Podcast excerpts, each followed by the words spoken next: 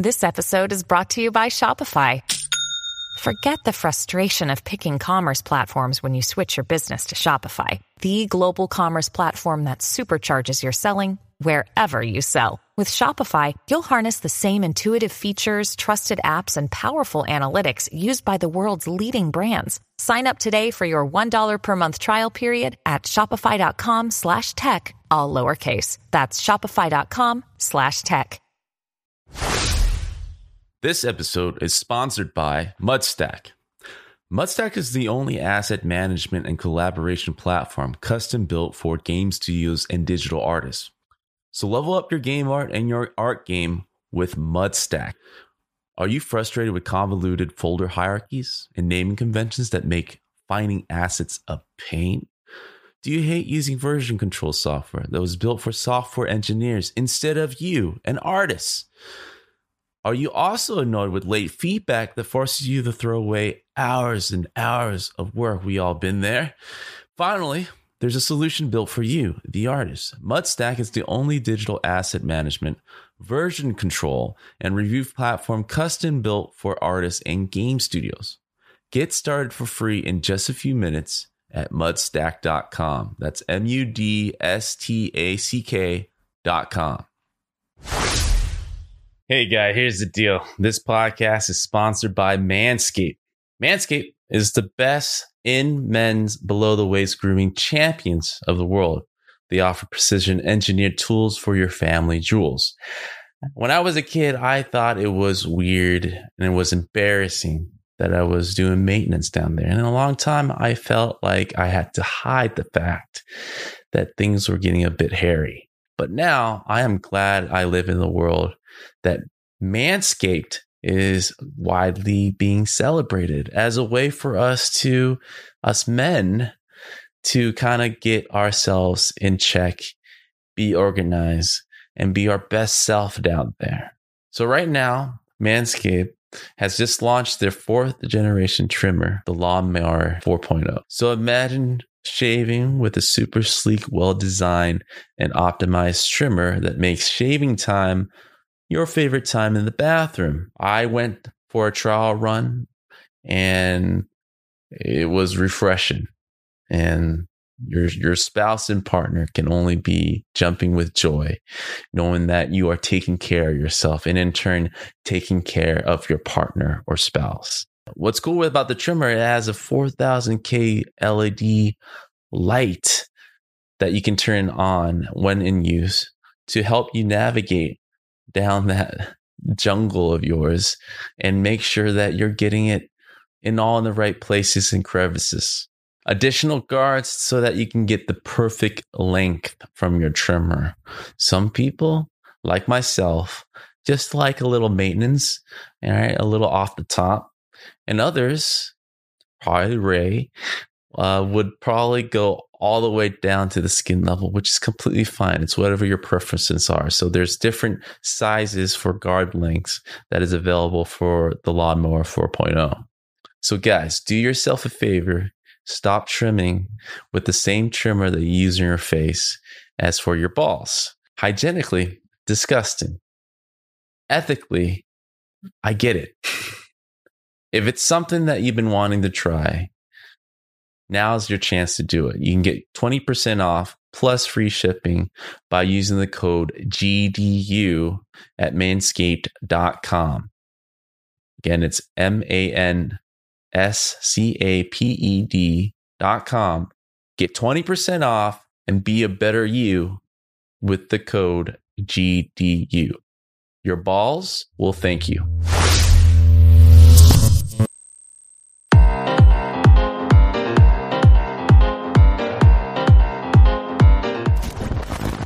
What's up, everybody? Welcome to another episode of Game Dev Unchained, the number one game development podcast about game development and the lifestyle thereof. I am your host, Brandon Pham, and with me a special guest, Cooley Callahan. How you doing, Cooley? Hey, Brandon. I'm doing great. Thanks for having me on. Of course, man. So this is part of the podcast where I ask our guests, which is yourself, to introduce yourself to our listeners out there, who you are, where you've been, where you at, where you heading. Yeah, I uh, like I said, my name's Cooley Callahan. I've been uh, an environment artist in the games industry for about ten years now. Um, got my start at Bungie, working on Destiny. Um, I helped ship um, Destiny One through um, the season of the Drifter, um, where I was um, an environment lead on the Gambit game mode, and I worked closely with um, the live team there to build more maps and ship the Gambit Prime mode as well. Um, and then that was right before I went to Polyarc, where um, I'm still an artist, but um, I'm working in a much uh, much more broader sense, and I'm working on Moss Book Two, and I've been at Polyarc for about two years now. Awesome, man. So uh, we'll we'll start from the beginning, right? So one of the biggest shifts, and we're no strangers to Moss. We had uh, Richard on many mm-hmm. times. He's a good friend of the podcast. Mm-hmm. Um, and I'll ask similar question because you know going from a big studio, it's one of like at least coming out of college is one of our biggest goals. You know, it's it's our north light, right? Uh, mm-hmm. Where it seems to be the end all be all. But once we get there, there always seems to be, all right, what's next? And a lot of veterans that I see, such as yourself, is we kind of go smaller.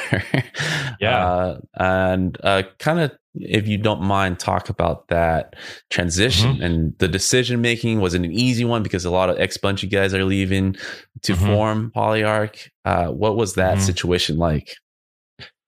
Um, it was an easy personal decision, but a difficult uh, career decision. Um, I loved working at Bungie so much and uh, made some great friends there. I have tons of friends that I still see there, and so I, I really did enjoy my time at Bungie. I think for me, it was more about personal growth. Um, I felt um, like I had learned a lot in the realm of level design and environment art, but there were other parts of game development that I was really interested in, especially design. Um, I'd really like to branch out and um, and be more of a, a classic level designer. Um, I think that uh, you know typically um, in in some cases, you know the the discipline is split up between the artist and the designer, and um, I'm definitely interested in, in um, you know experiential game development in that you know it's focused on player experience, and I think um, level design and encounters and gameplay are so integral together, right? Like they yeah. they really um, I think are best when they're thought about at the same time. So um, I want to you know grow myself so that I can do more of that and and advance my ability to create gameplay experiences. You know. Yeah, no, I agree. I think um, I'm an environment art guy too. So before going to the industry, it was kind of like, you know, your mod and Counter Strike, and a lot of the old traditional studios are kind of set up that way. The designer was the environment artist, mm-hmm. um, and then uh, when these games got bigger and we're working on bigger and bigger franchises, it's like different parts of it get split up. I didn't, I just thought everyone 3D model their own levels at one point, right? It's like, nope, that's a whole separate job too. Right. Uh, and then within that, it's like, oh, the texture guy does all the texture stuff, uh, mm-hmm. hands off, right? And it's like, you just stay in the editor.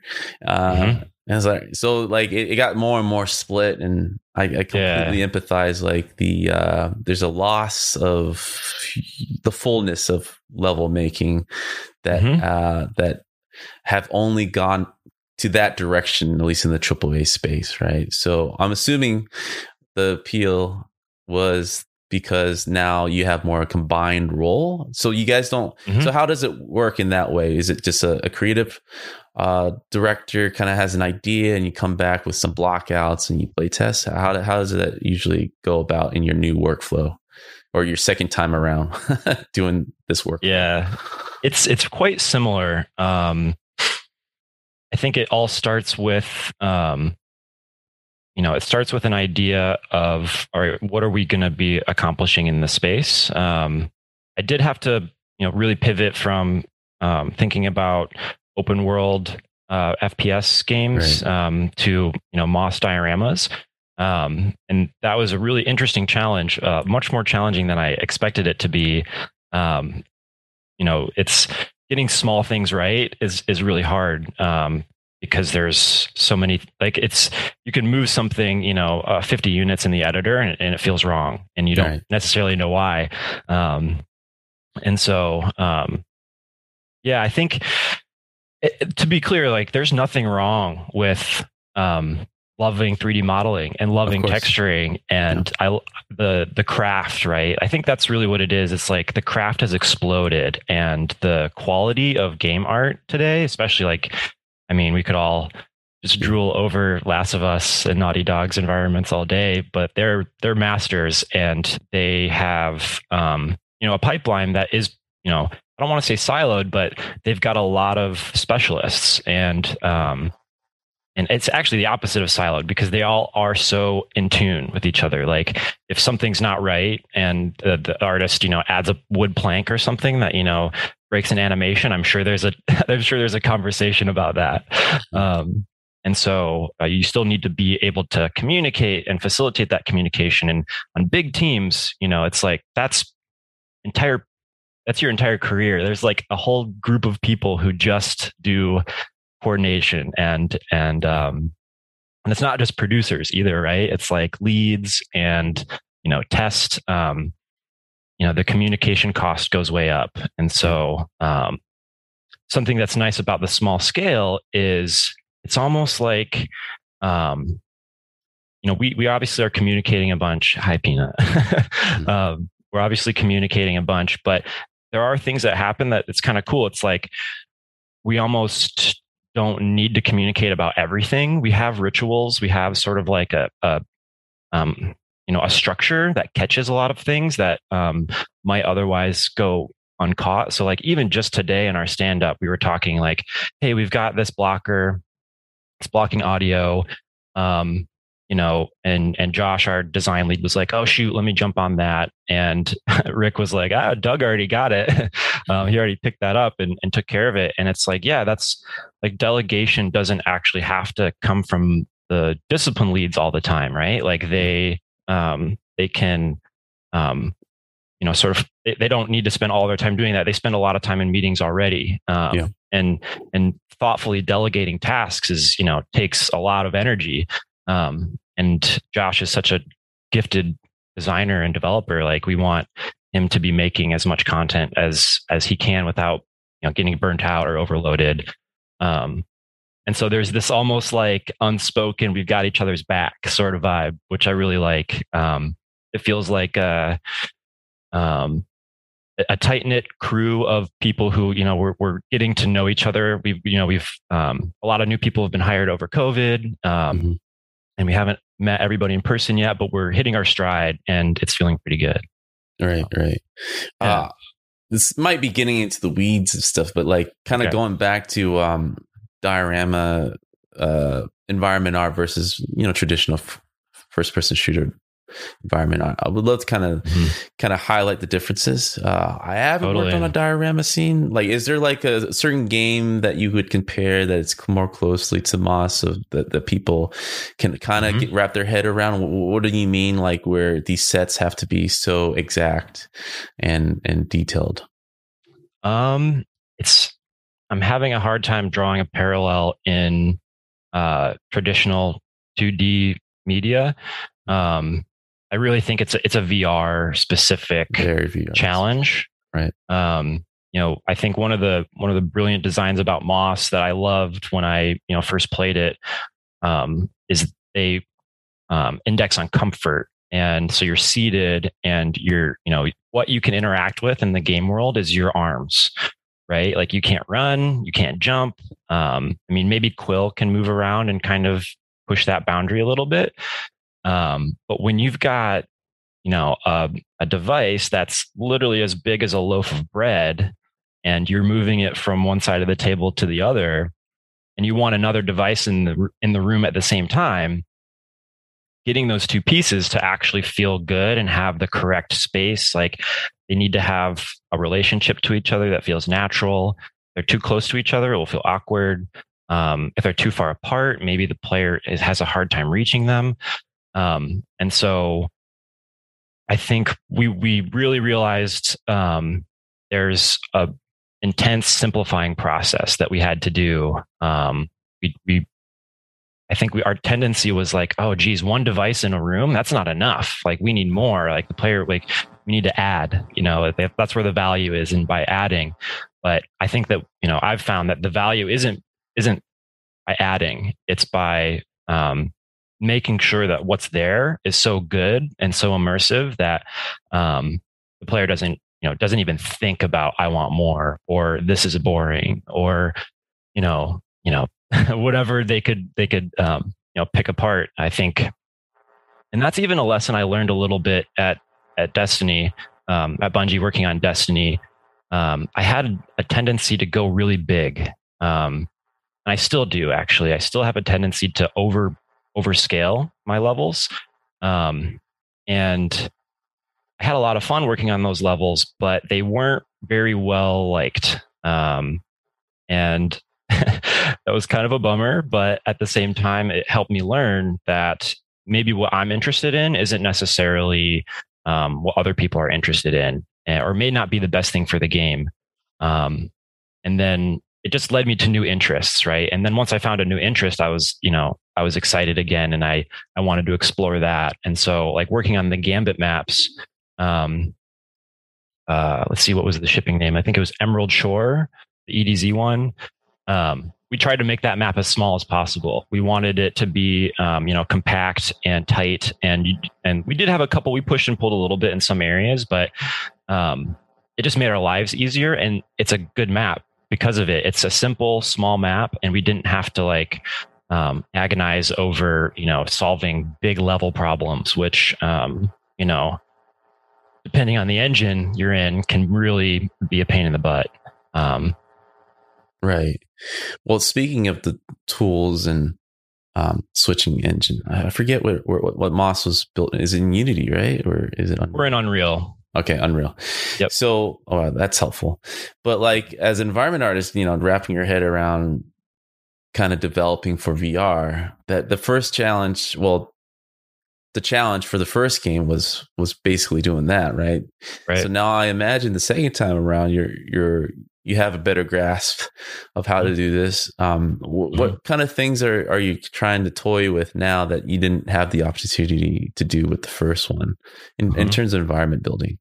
Mm-hmm. Um, I didn't work on the first Moss, um, but I think I think it's it is very much a continuation of the of the strategies in Moss One. Um, I think we are we're we're trying to build in more um, more scale. Um, so we're we did scale up some of the spaces that you'll be in, and so to accommodate that, we've built a new feature where it's not a room load. You're not actually not going into a whole other diorama. You're just um, we call it a camera cut, and you camera cut to a new position where you can see the level from a different angle. Mm-hmm. And that really opened some doors for us um, to um, yeah evolve the formula a little bit um, more devices as well like there's so many interesting cool things you can do with um, just simple machines um, yeah.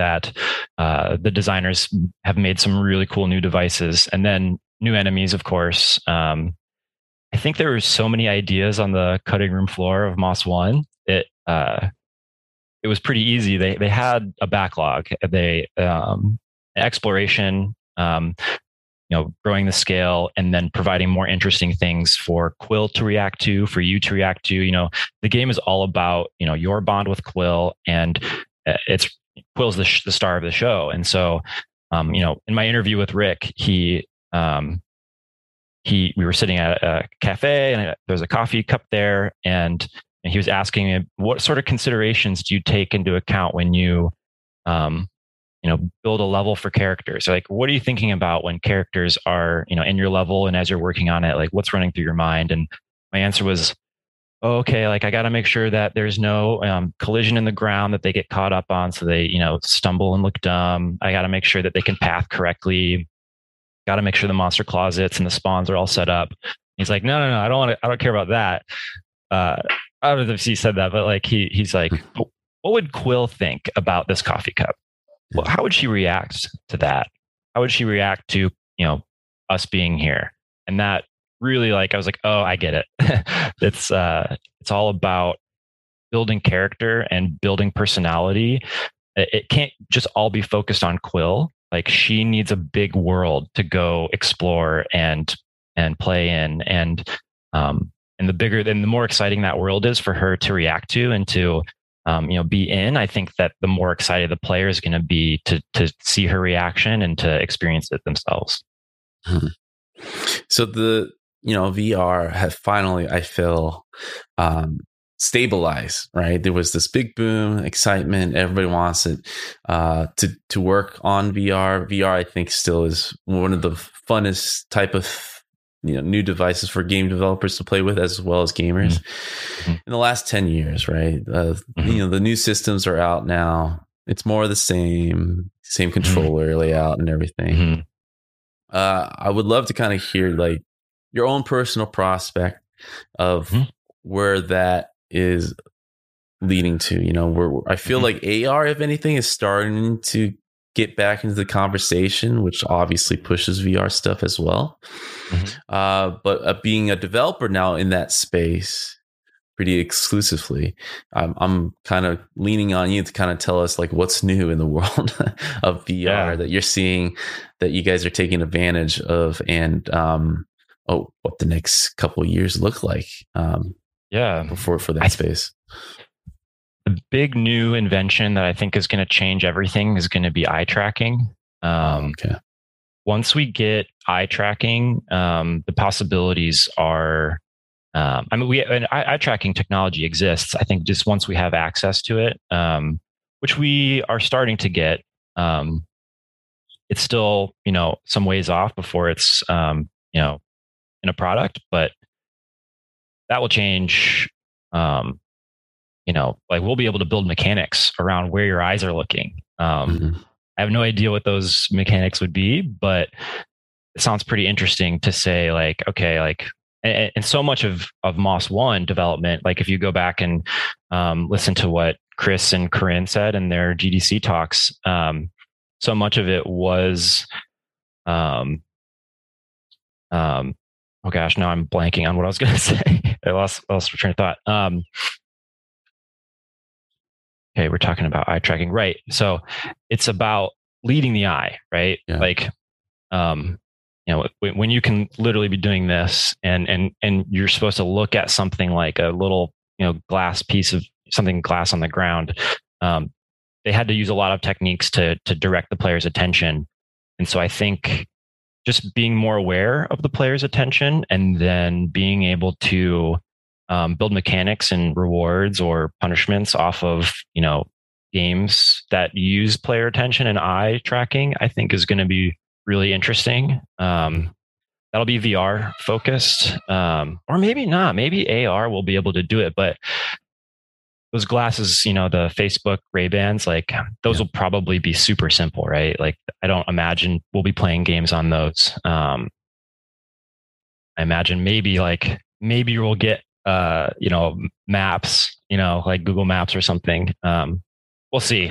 I don't know, but um, I'm definitely excited for um, the ability to create more immersive experiences. I mean, VR is the most immersive media we have. Um, I think I, I like the touch controllers. I think I think they're they're good. I think you know you still need buttons. I think for a game like we haven't gotten to the point where we know how to make games without buttons. Um, so we, we're still we still have some constraints, but uh, I think I think the hardware is the the touch controllers are are, are starting to kind of um, find a standard, and that's good. I, I like that because it just makes it easier to ship games, and then the eye tracking is going to be huge. And then for AR, uh, we were just having a conversation about this in the office yesterday.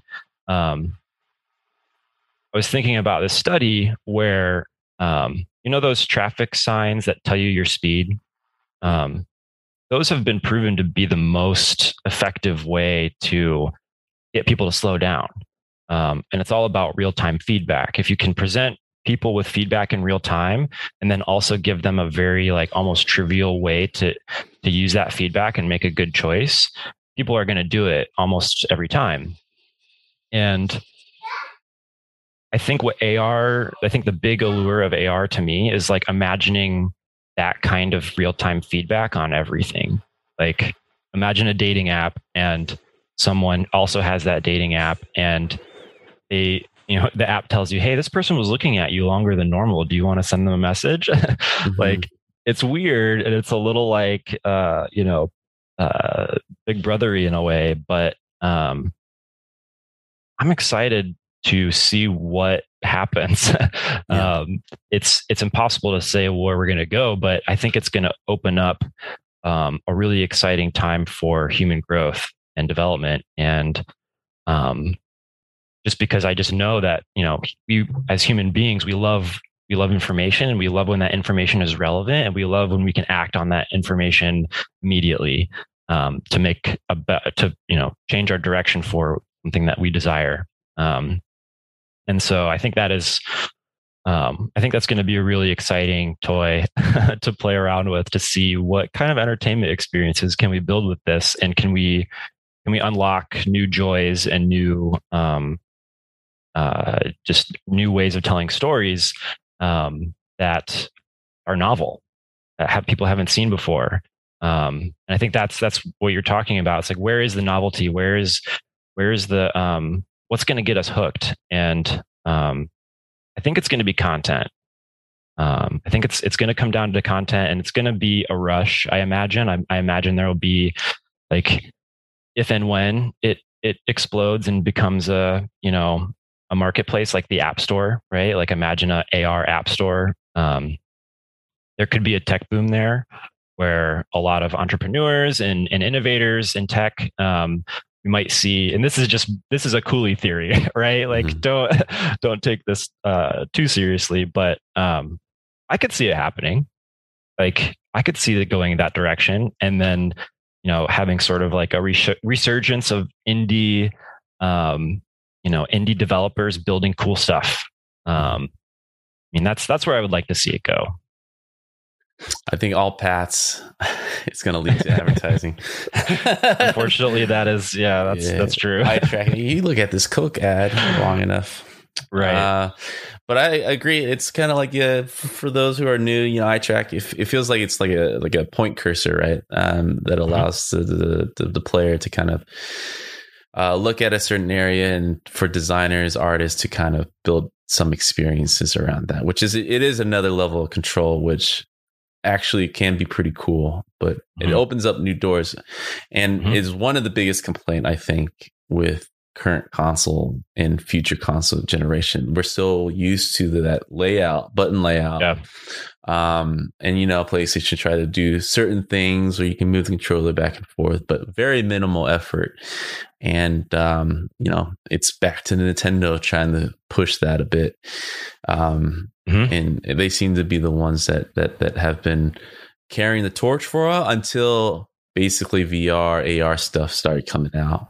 Right. I really want to see more implementation of those um, you know haptic gloves i think that's totally extension of our hands you know i know mm-hmm. facebook is trying to do a lot of that stuff with using your own hands but you know being able to vibrate and feel touch and stuff is in in the virtual environment i think it's a huge huge thing I and i will say too. this i will say this mm-hmm. One last thing before before I keep interrupting you. As an environment artist, I find great joy about VR basically promoting environment artists. Mm-hmm. like finally characters totally. takes a back seat. An environment yes. and the surrounding matters again. Uh, because for a while there's like character artists is like with their mm-hmm. you know 8K textures for eyeballs and stuff. So what's going right. on here? all these yeah. texture resources yep. got kind of ridiculous at a point. But yeah, as soon as you put a VR, every that's the first thing I look at. It's like, wow, I feel like I'm in this place. Mm-hmm. And for you know, there's a whole level of appreciation of, you know, I spent forever in this corner making that. And then VR, you actually appreciate that, you know, in on a mm-hmm. flat screen, you just walk by it. So, mm-hmm. uh, yeah, uh, that's very true. I'm hoping AR, like you said, is um because I I do feel like the two AR VR will eventually merge into one mm-hmm. at one point. They're just mm-hmm. technologically uh, kind of held back a bit, right? They're they're still progressing, right? Uh, but eventually, yeah.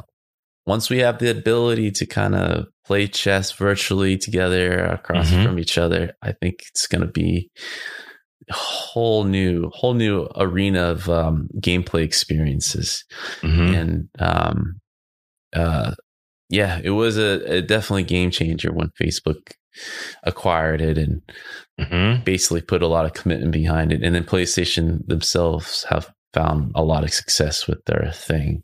Mm-hmm. Um, and Apple as well. And is, Apple is doing I think their thing. Every every big player is in it in some way. Yes, um, which should, which is kind of a sign, um, and especially if you were to, I'm, I'm, sure the the price tag isn't isn't small. So yeah, um, yeah, I, I think there's a I know people are still stuck to their phones or their mm-hmm. at home setup.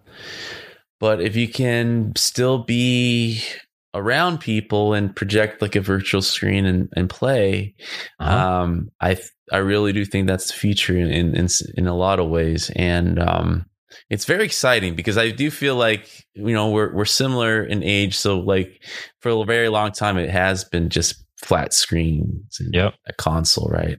So mm-hmm. it's nice to kind of be kind of there when this kind of blossomed because to us yeah. to me it's like this is our generation's thing like we've been yeah you know the console uh and everything else before that we're kind of pushing along our, our previous generation of creation but VR is our thing.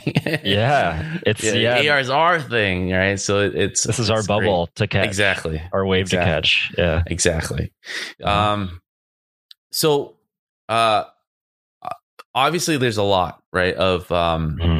devices out there, mm-hmm. and just like any other limitations for any other console, there's a lot of different ways to build things and keep it optimized. I mean, Moss is obviously very stylized, so mm-hmm. you guys are already pretty optimized, I assume. Yeah. Um, mm-hmm.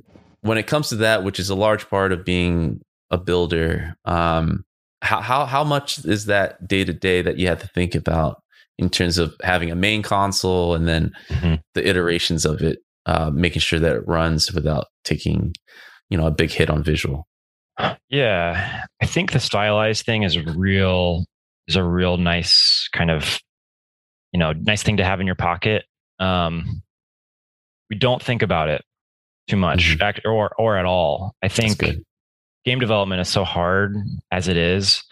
Um, to add another layer of like, oh, make it fun and perform it, like, oof, that's that's not fun. Yeah. that's that's not a good time. Um, it's killing your and, babies, basically. yeah, yeah, and you want you want to like you know I think it's it's a uh, you, you want to make sure that you're not like signing up for too much. I think like you can certainly get yourself in tech debt and like you know or have a perfect game that it just is a real pain in the ass to to figure out. Um, I think in especially for indie developers, it's um, it's a challenge, right? It's a big, big challenge that all indie developers fight with. Um, and if you're, I think that I think the time to start thinking about perf in production is when it's breaking your play tests. If it's blocking your play tests because you can't because it's so perfy that your play tester is you know is not getting like bullets are skipping or like you know you're dropping frames or something then then it's time to figure it out. And it doesn't need to be a perfect fix. It can be a quick fix. Um, ideally it's a quick fix that just gets you back to the playtest. Um, but yeah it's it's a challenge. I think um, you know from the start if you can have a you know you know satellite view of your game and and kind of define the, the properties of it a little bit um, you can hopefully do an exercise to kind of um, you know time box yourself and uh, scope out just what can you actually accomplish. Um, my like rule of thumb for scoping is take what you think it's going to take how long you think it's going to take and multiply it by like two or three probably three. Yeah, yeah. Uh, i just i like having time for stuff. I, I hate having you know uh, a ton of stuff that i have to do that's you know piling up. This episode is sponsored by Mudstack. for all the artists out there that are working within a game studio, big or small, you're going to need a great collaboration platform custom built for the digital artist. That's where Mudstack comes into play. It's a special version control review platform custom built for individual artists, whereas other source control feels like it's being built for software engineers. Mudstack is geared towards artists so that collaboration gets even easier. And the only thing you need to concentrate is on your game itself and not the software. So do yourself a favor, go to the solution built just for you, the artist, and get started for free in just a few minutes at mudstack.com. That's M U D S T A C K.com. Did you know the top 10 mobile games in the US gross more than 340 million dollars in June. Do you want your game to earn more? App Figures is all about giving game makers the tools they need to get more downloads and revenue. You may already know them for analytics and app store optimization. Now, App Figures can help you keep track of competitors and the game market. From how many downloads they're getting and how much money they're making to their audience demographics and even which tools they use to power their games. Their competitor intelligence gives you great context. Got a great idea for an app or a game? With app figures, you can figure out how big the market is and how much money you could be making with it. Say a competitor adds a new feature or was mentioned in the news. With app figures, you can see if that brought in more downloads, and that's just scratching the surface. Whether you're growing your game or building a new one, app figures has what you need to reduce risk and get more downloads. Best of all, you don't need a large budget or data science degree to do this kind of thing anymore. App Figures has made it affordable and simple. On top of tools, App Figures also provides a lot of guides and tutorials to take you step by step through gaining more visibility with ASO and increasing your revenue by learning from your competitors. They just released a free guide on that actually. Head to appfigures.com forward slash on forward slash game dev unchained to try app figures for free. Again, that's app A P P F I G U R E S dot com forward slash O N forward slash Game dev unchained to try it for free. If you like it, use our special code GDU3030 to get 30% off for the next three months.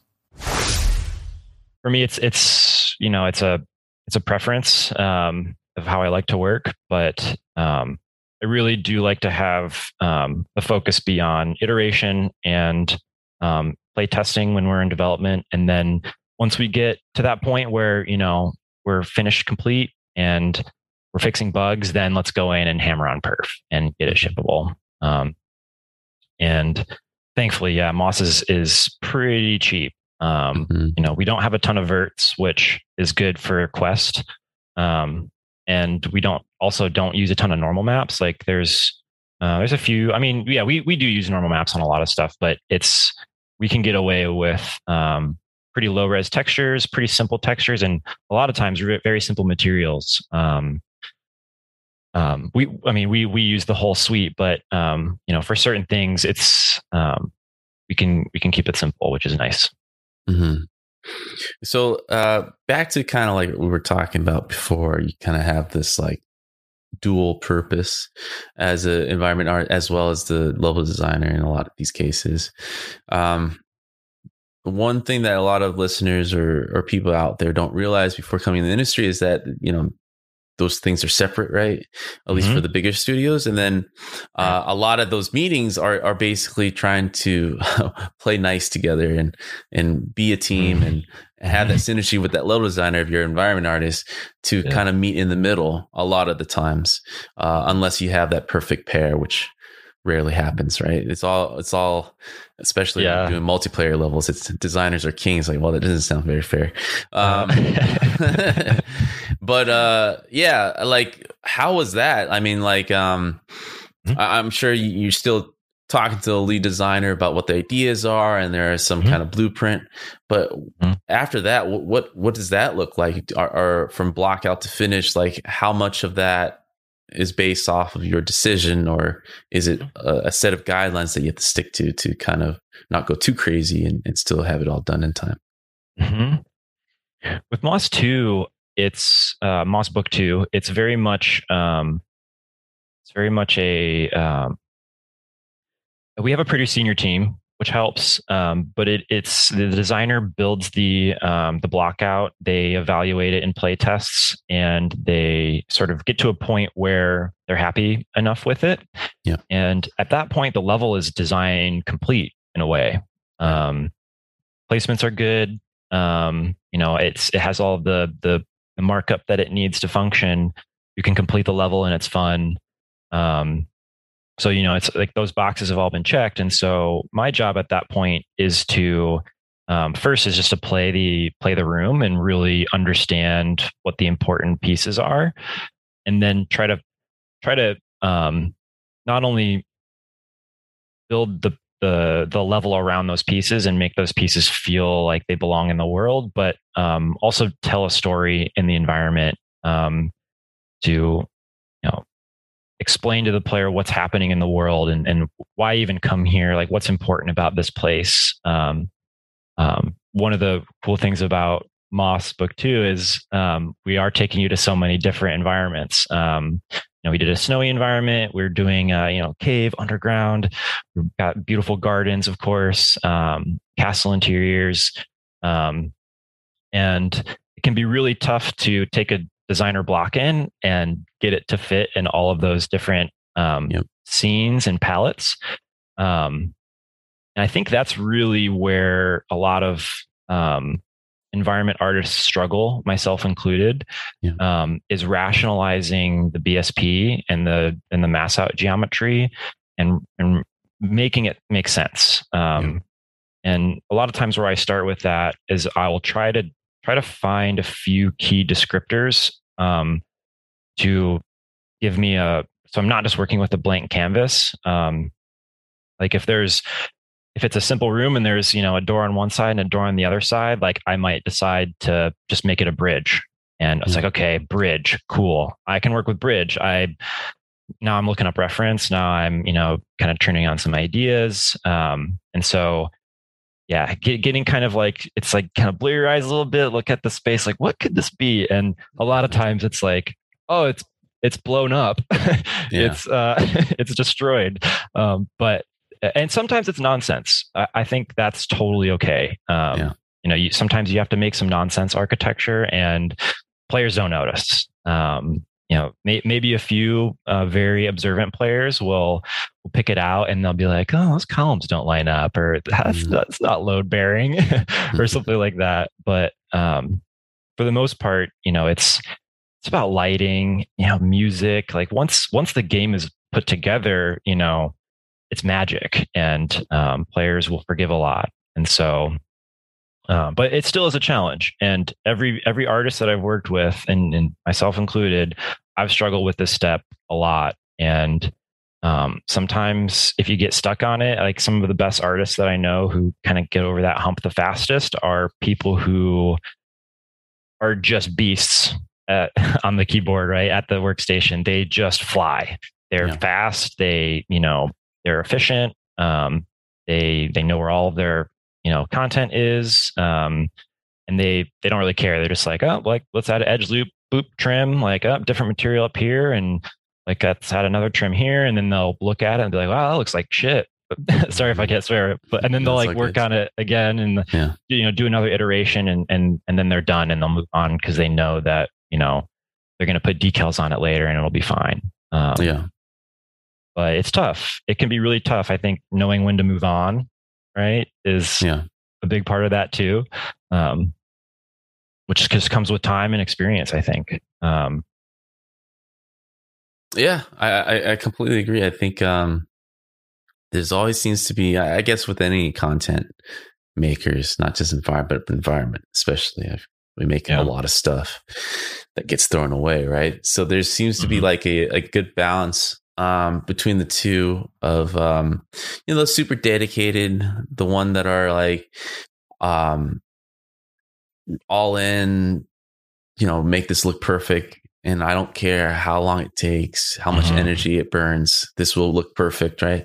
And the other school of thought is like, it's more like nihilistic. It's like everything will be thrown away. so let's get there as fast as we can so that when it does Yeah. get a throwaway, uh, I didn't invest that much time into it. So right. Uh, I got a two year old at home. yeah, Uh, yeah, exactly, right. And I've met Yeah. those two artists, you know, and I kind of do kind of respect the latter a bit, where I, I basically just say, "Oh, that's a professional. this guy has been through war uh, to the point where you know."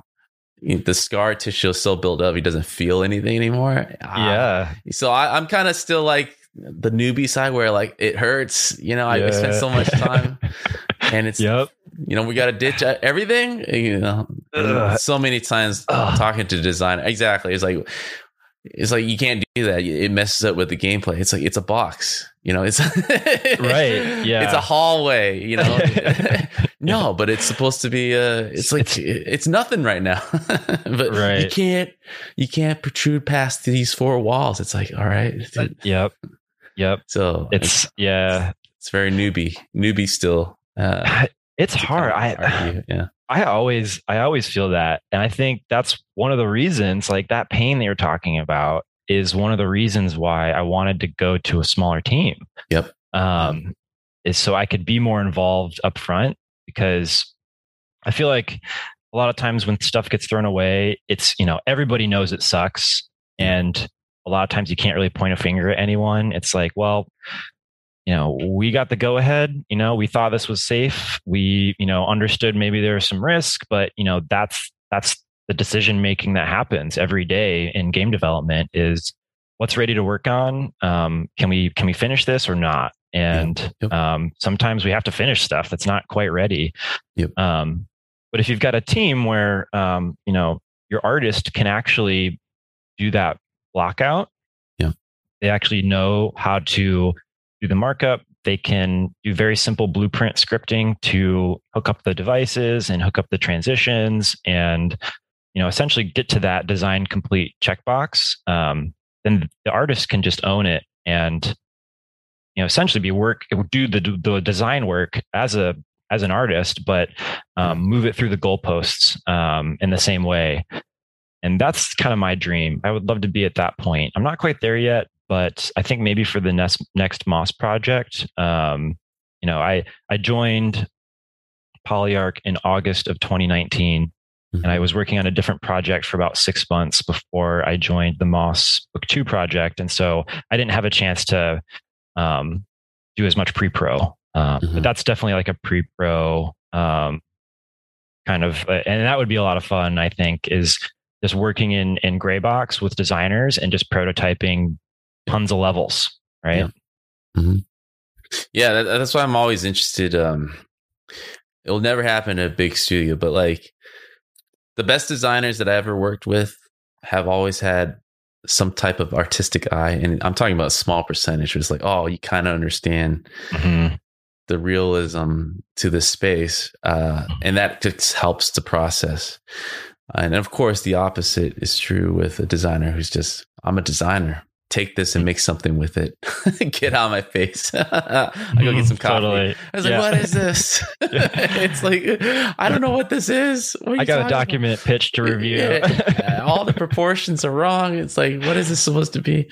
right. And those are the nightmare scenarios, you know, Mm-hmm. where um, yeah, a lot of it are handed over in the planning stages, and I get it.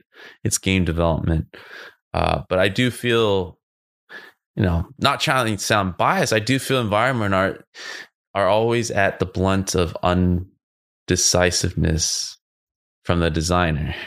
it- we're we're building yes. so much in, in in such a fast amount of time yeah. that it it should hurt us the most out of everybody when Mm. when the level is cut, right? Uh, out Mhm. of everyone, you know, a character sure, but it's no nowhere near a level. I'm sorry, man. Yeah, it's, It's nowhere true. near nowhere It's near where true. we suffer. And a level has a big tail too, right? Yep. Um, all of the audio, uh, all of the tests that needs to go into it. Um, so it's uh it costs a lot and it hurts a lot. And um, yeah, yeah, Well, that's why I'm Yeah, always so you know with Moss. There's a diorama aspect of it, but like um, you know, in uh, art, artistically kind of um, uh, going to VR, like I feel like there is a challenge. It is a lot more responsibility because every corner you can see the faults in it. Where on a flat screen you can hide a lot of that stuff, mm-hmm. but everything's front and center in VR. Mm-hmm. And so I, I feel uh, I would love to kind of ask you this: Do you feel that pressure, and extra pressure of everything, kind of need to look sort of pretty good because it, it's right there in people's faces a lot of times? I've been I've been pleasantly surprised in that. Um, I mean, Moss just looks good in the headset, man. Yeah, yeah. um, I think uh, Chris and Mike and Corinne and James and all the artists at Polyarc have done such a great job with the palette. Um, they're they're so experienced. They they you know they just found the right answers for a lot of it, and um, and so it's it's nice to it's nice to be able to just build lighting and just mm-hmm. put the headset on and be like, damn, that looks good. yeah, yeah, yeah. um, it, it, a lot of it is lighting, um, but yeah, the style of the game really affords us um, to be able to get away with things that I don't. i w- I'm surprised that we're able to get away with. Um, for example, we use the same rock assets from Moss One, mm-hmm. and they're they're they're fine. They're fine. Mm-hmm. They're they're good, but they're not great. Yeah, yeah. and they're just round rocks, right? And it's because yeah. they don't need to be great. They just need yeah. to be little round rocks. And like we use those so much. Uh, yeah. We use like the, the the cuttable grass so much. Um, we found a, like a, a, a system that works, and so it's at this point it's just kind of like the formula. It's just doing the formula. It's just mm. um, the the creativity is is um, it's still there, but it's more about like it's like coloring in the lines, right? Yeah, it's like, yeah. hey, I'm going to put yellow here and red here, and okay, next, and then like, all right, over here, I'm going to do something else. Um, and Mike Jensen, our art director, has been really great. He's kind of the he's like the vanguard. He's out front, um, you know, kind of doing a lot of the um, the tough stuff, but then also setting a lot of the the style and setting the bar. And um, I always like working on a level after he's done a level in that area because I see what choices that he's made and it's like, oh, cool. Okay. I see how he's resolving this here. And it's like, oh, he really didn't do much to resolve this seam. Like, mm-hmm. I don't even see it, but I would have probably spent 30 minutes doing, yeah. you know, making another, you know, piece there or something. Um, and so that's pretty cool to be able to, to like lift ideas from the art director. Um, and they're all character guys. Mm-hmm. Like um, Chris and Mike and Corinne and James all started. Um, yeah, they their careers were character focused until they got to Polyarc, but now they're, I mean, they're just good artists. So um, environments came naturally to them, and there were some good level design chops on the Moss design team. So uh, they really they found a, a good working relationship, and um, that's really what you want with your designer. You want that that good, easygoing conversation to, you know, not to be, uh, you know, too tense. You know, you don't want to, you don't want to be like, oh shoot, we got to go solve this this problem. Like it should be fun and it should be easy as much as possible. Um, and that's that's my that's my mantra. That's um, my my mentor at Bungie, he he was always trying to instill in me that the best way to work with a designer is to have them standing right next to you, telling them what you want, and then your level being malleable enough to be able to do it in real time.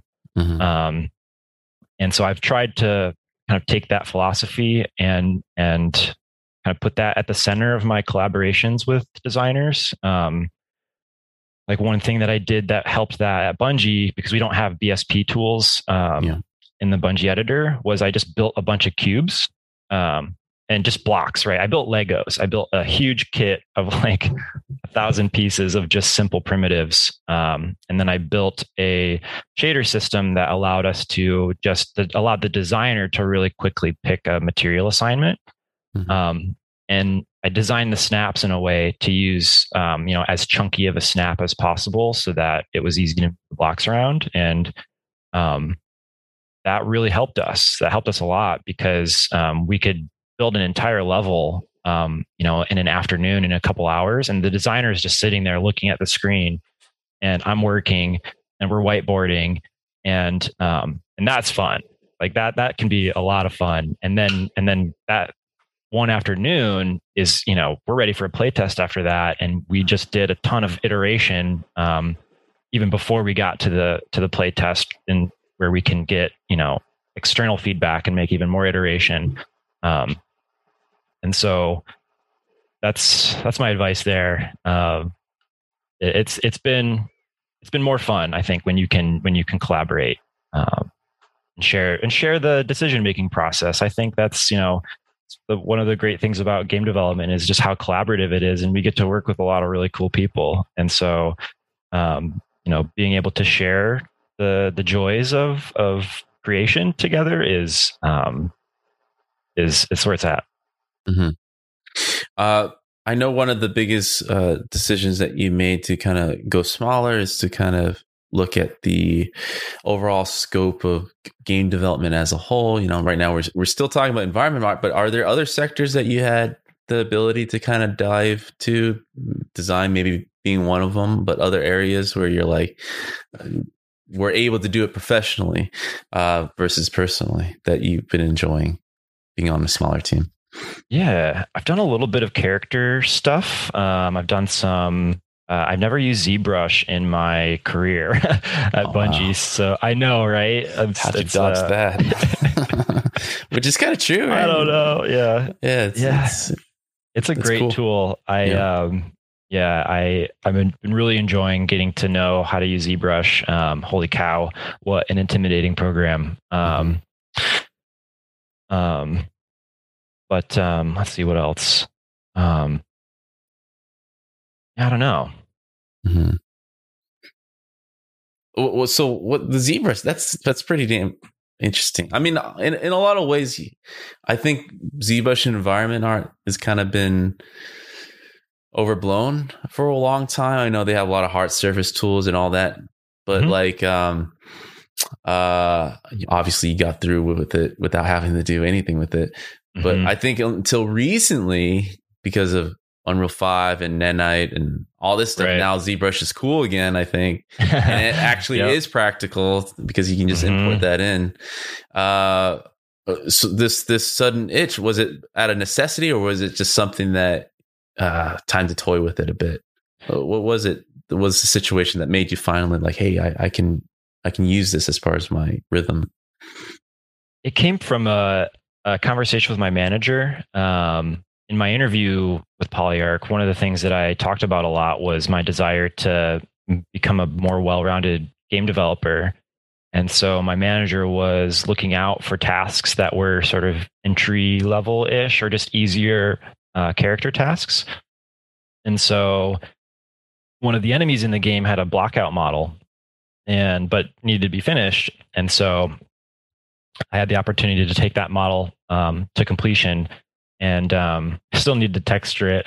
um, I did like a quick texturing pass in Painter, but um, yeah, that that was great. That was, I mean, being able to do that on the clock. I mean, that's really what I want to do because um, you know I think we all feel that pressure to grow, right? Like the, I mean, you just go onto ArtStation and you're just immediately like, yep, I am not nearly as good as any of these people. uh, and so, but and that's okay though, because we, I mean, we all like game development, you know, the value that we add isn't always just the image and the content. It's, you know, feedback and morale and, um, you know, advice. And, and so um, measuring, measuring value by output of like image on a screen alone, I think is, you know, isn't fair. Um, but uh, yeah, I, I, got to I got a chance to do a lot of blue, blueprint scripting as well, which I really enjoyed, and that definitely. And I think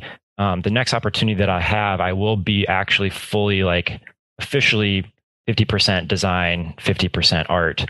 Um, for the project that I worked on for the six months after I started, um, I built a um, sort of a level construction system where um, we needed basically tracks, and so I needed to um, you know figure out how to, and we wanted to be able to customize them.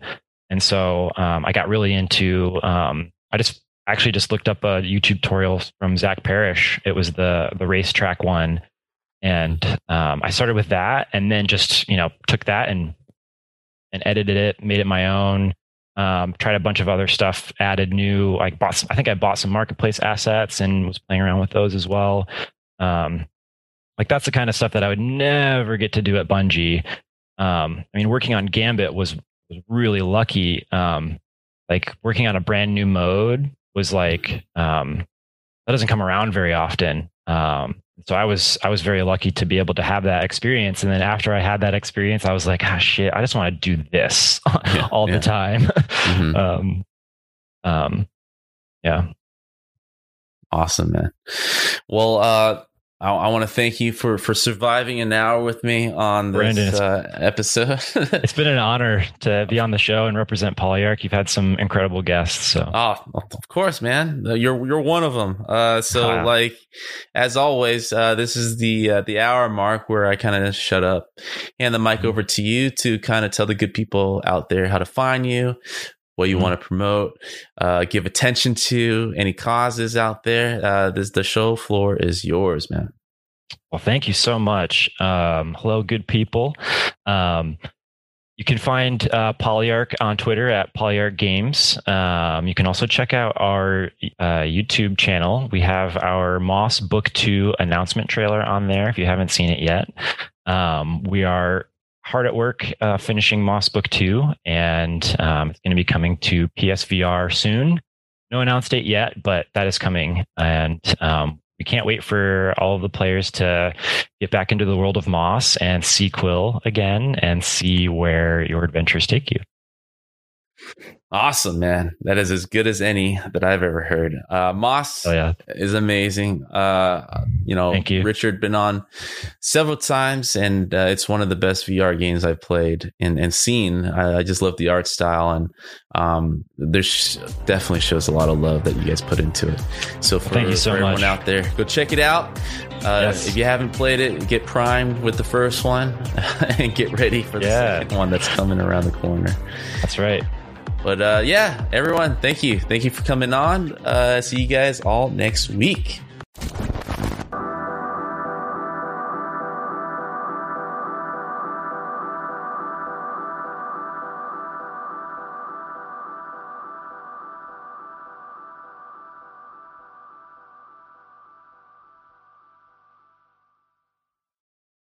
Thank you for listening to today's episode. If you are liking the podcast, go to the Apple iTunes store and give Game Dev Unchained a five star rating. This will help spread the joy and love and exposure for the podcast, and we thank you very much. If you want to continue the conversation, go to our Discord, which can be found on our website, www.gamedevunchained.com. You can also follow me on Twitter at BluChamps, B L U C H A M P S. You want to catch these episodes live every Tuesdays and Thursdays? Go to twitch.tv forward slash blue underscore champs. Email me any of your concerns or questions that you want me to read aloud at the beginning of each episode at info at gamedevunchained.com. And if you want to further support us and help unlock the next feature, which is the voicemail feature, go to patreon.com forward slash blue champs. This gives listeners a chance to kind of call in, leave a message for both me and the guests to answer your deepest, darkest questions and comment on your deepest, darkest secrets. Thank you, everybody.